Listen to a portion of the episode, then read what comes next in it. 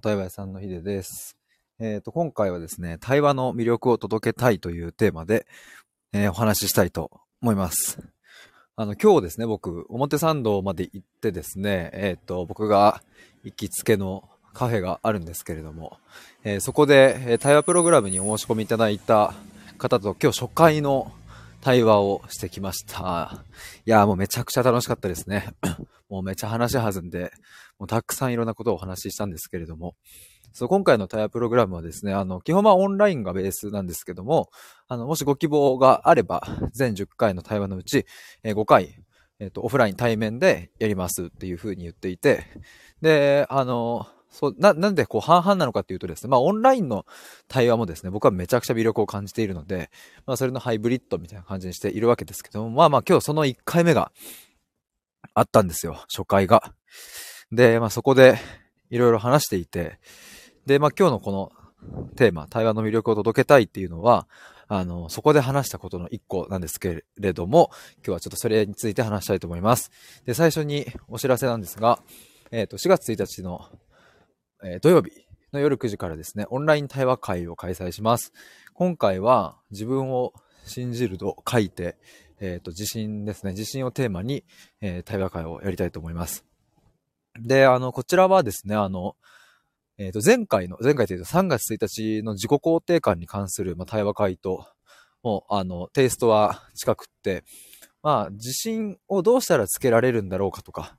あの、そういうテーマではなくですね、そもそも自信って何だろうっていうことをみんなで一緒に対話していくっていう、えーそんな感じの対話、オンラインの対話会になっておりますので、えーもしよかったら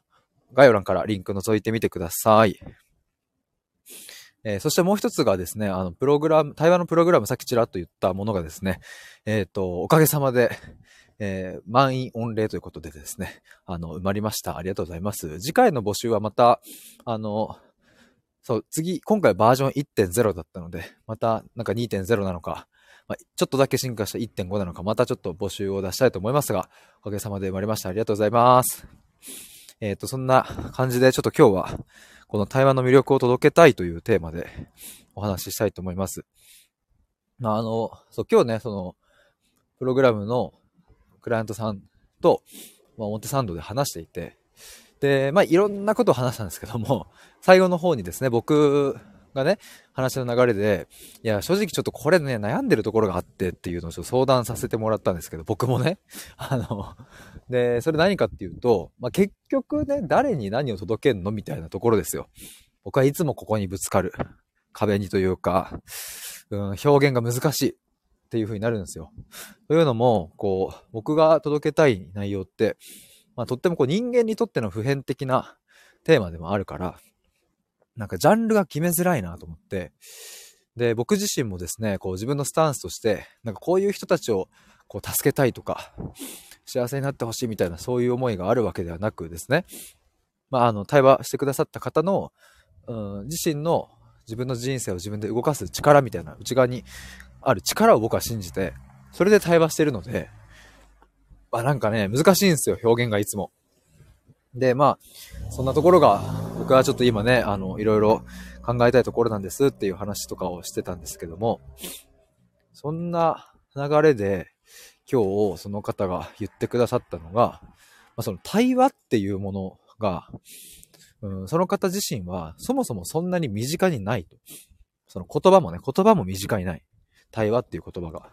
で、ヒデさんはちなみにいつからこの対話っていう言葉がを使うようになったんですかっていう。その方は僕の発信を見てくれてて、そうよくね、対話っていう風に言うけれども、いつぐらいから使うようになったんですかっていう質問をいただいて、あ確かにと思って考えてみればいつからなんだろうって思った時に、えっ、と、2021年ぐらいから結構使うようになったかなと。あの、メイン、メインでというか、よく使うようになったのはそのぐらいかなと思って。で、まあ確かに振り返ってみると、大学時代とかも対話してきましたし、まああの、親ともたくさん対話したし、家族ともしてきたけども、まあそれを対話だと認識していたかというとね、多分ね、対話してますみたいな感じで認識はしてなかった。むしろ大学生の時は自己分析のお手伝いをしてるっていうふうに言ってたのでね。でもなんか今思うとこの対話なんだなというふうに思うわけですが、あの、まあ、そんな感じの話からですね、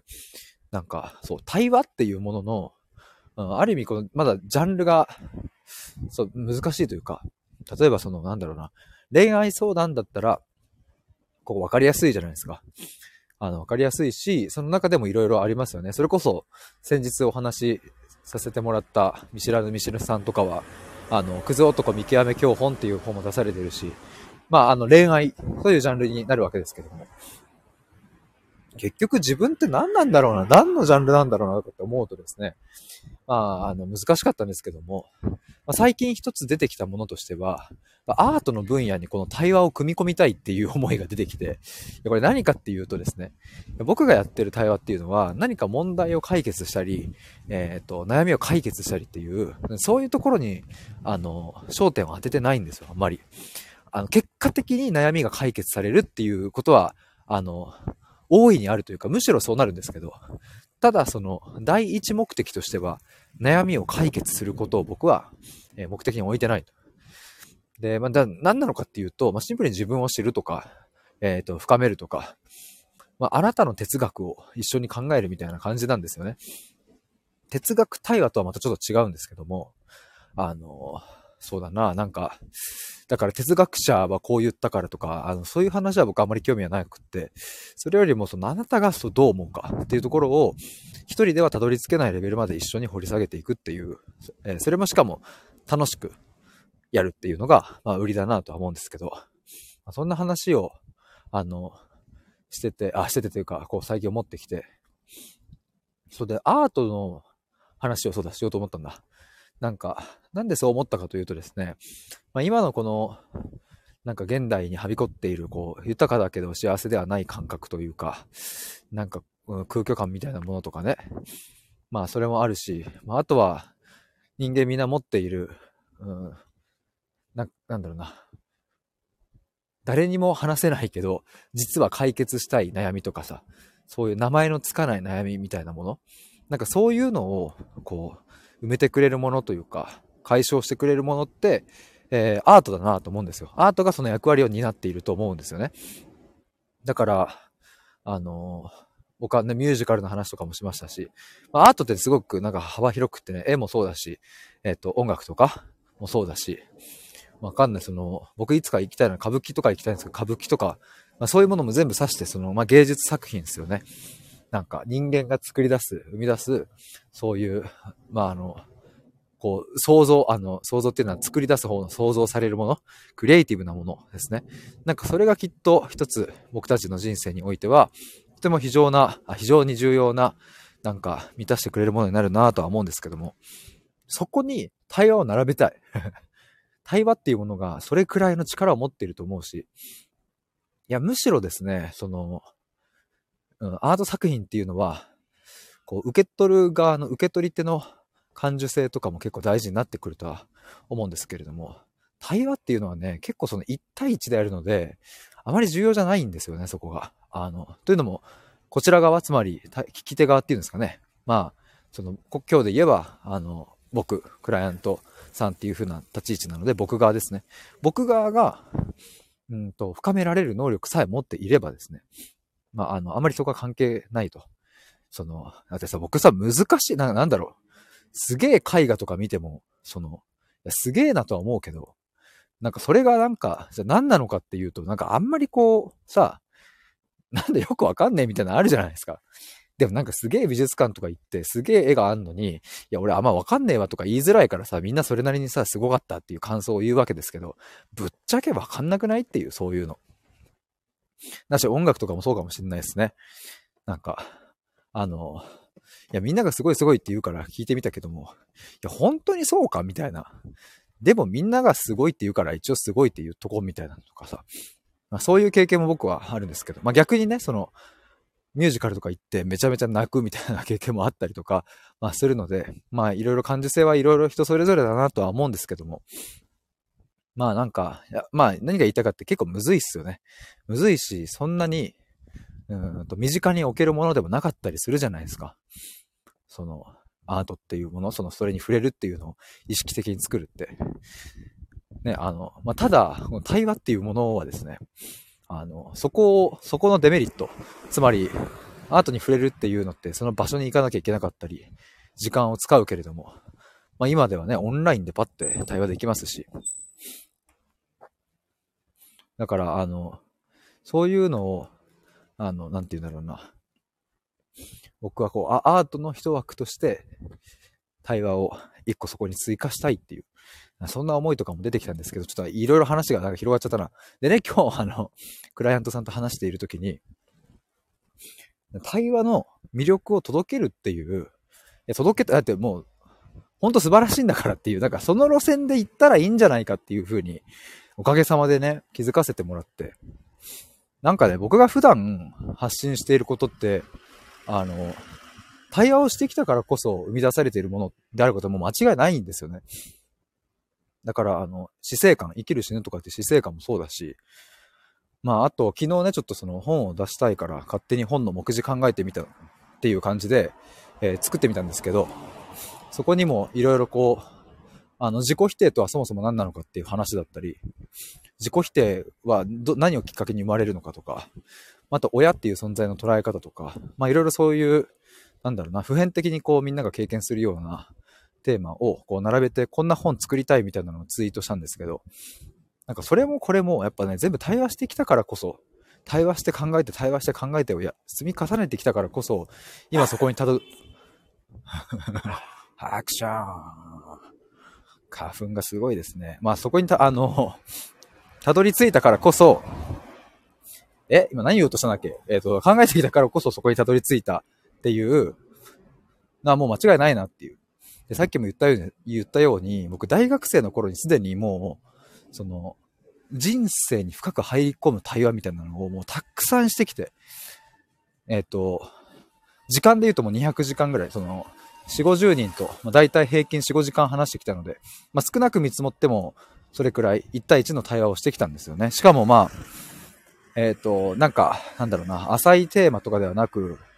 あの、こんなこと誰にも言ったことがありませんっていう。だから中にはですね、あの、結構ショッキングな話。えっ、ー、と、自分の身内が自殺してしまって、それを見つけましたみたいな話とかも僕は、えっ、ー、と、その当時大学生の時ですね、あの、後輩から聞いたりしてましたし、まあなんかそれぐらいの、あの、本当に誰にも言えないような話っていうのを、ずっとずっと聞き続けてきて、で、まあ、ただ聞いて、あ、そうなんだっていうふうに共感していただけではなくって、僕なりの解釈をちゃんとそこに伝えてお伝えしてました、その時から。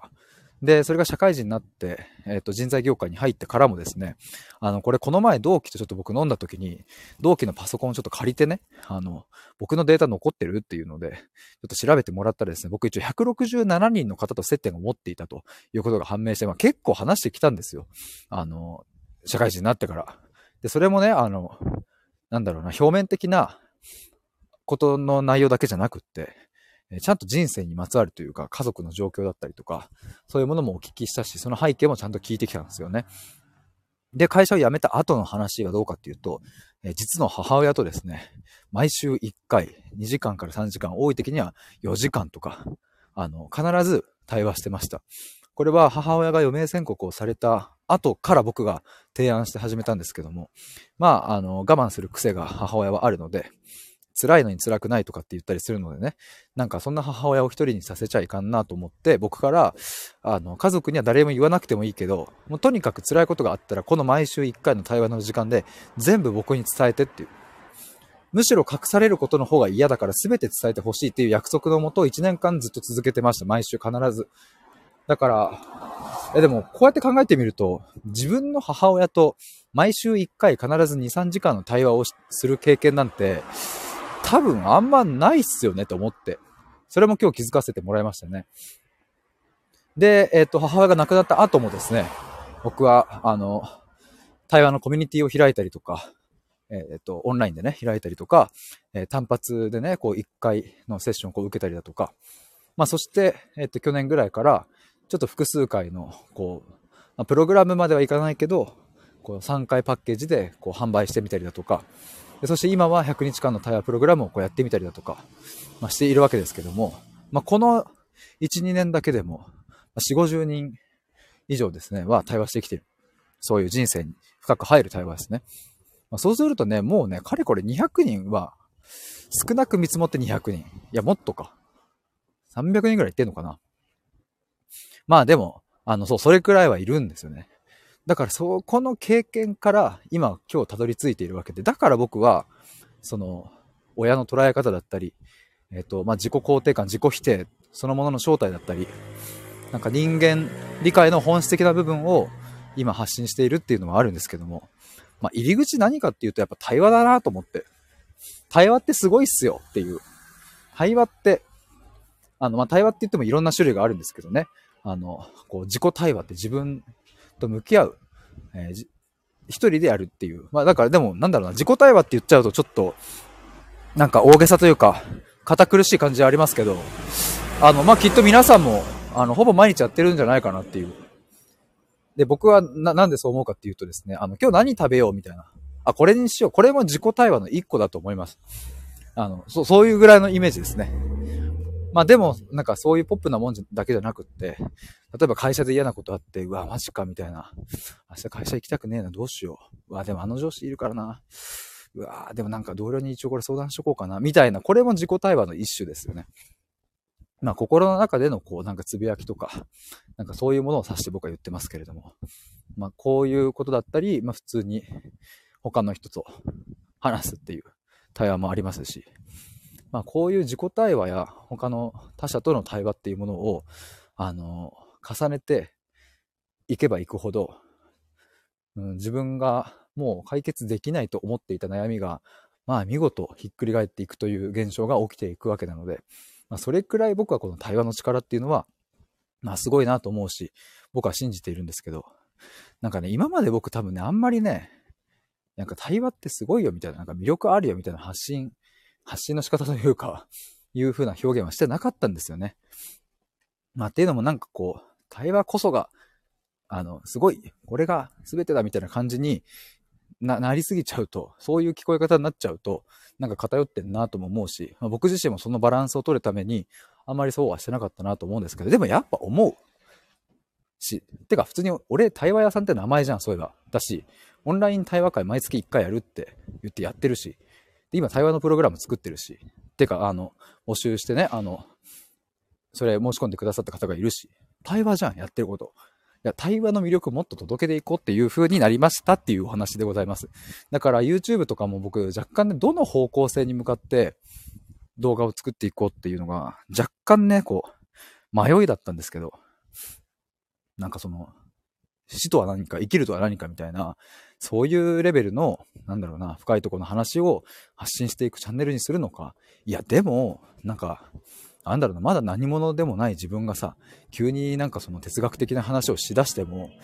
いや、それなんかあまり興味ないよな、みたいなことも思ったりして、でもなんか一つこの対話っていう部分はさっき言ったように、あの、もう経験をめちゃくちゃしてきているので、しかも、なんだろうな、ここだけだったら、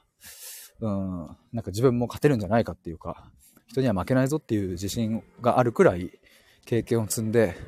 まあ失敗もあり、積み重ねてきているところなので、なんかその経験値や、まあ今までこう対話をこう打ってきた経験から、今見えてきていること、じゃあ人間理解の本質的な部分を表現する、するっていう、その流れがいいんじゃないかなっていう風に今日はクライアントさんのおかげで気づかせていただきました。まあということで YouTube はね、なんか対話の魅力を伝えるっていうところを出発点として、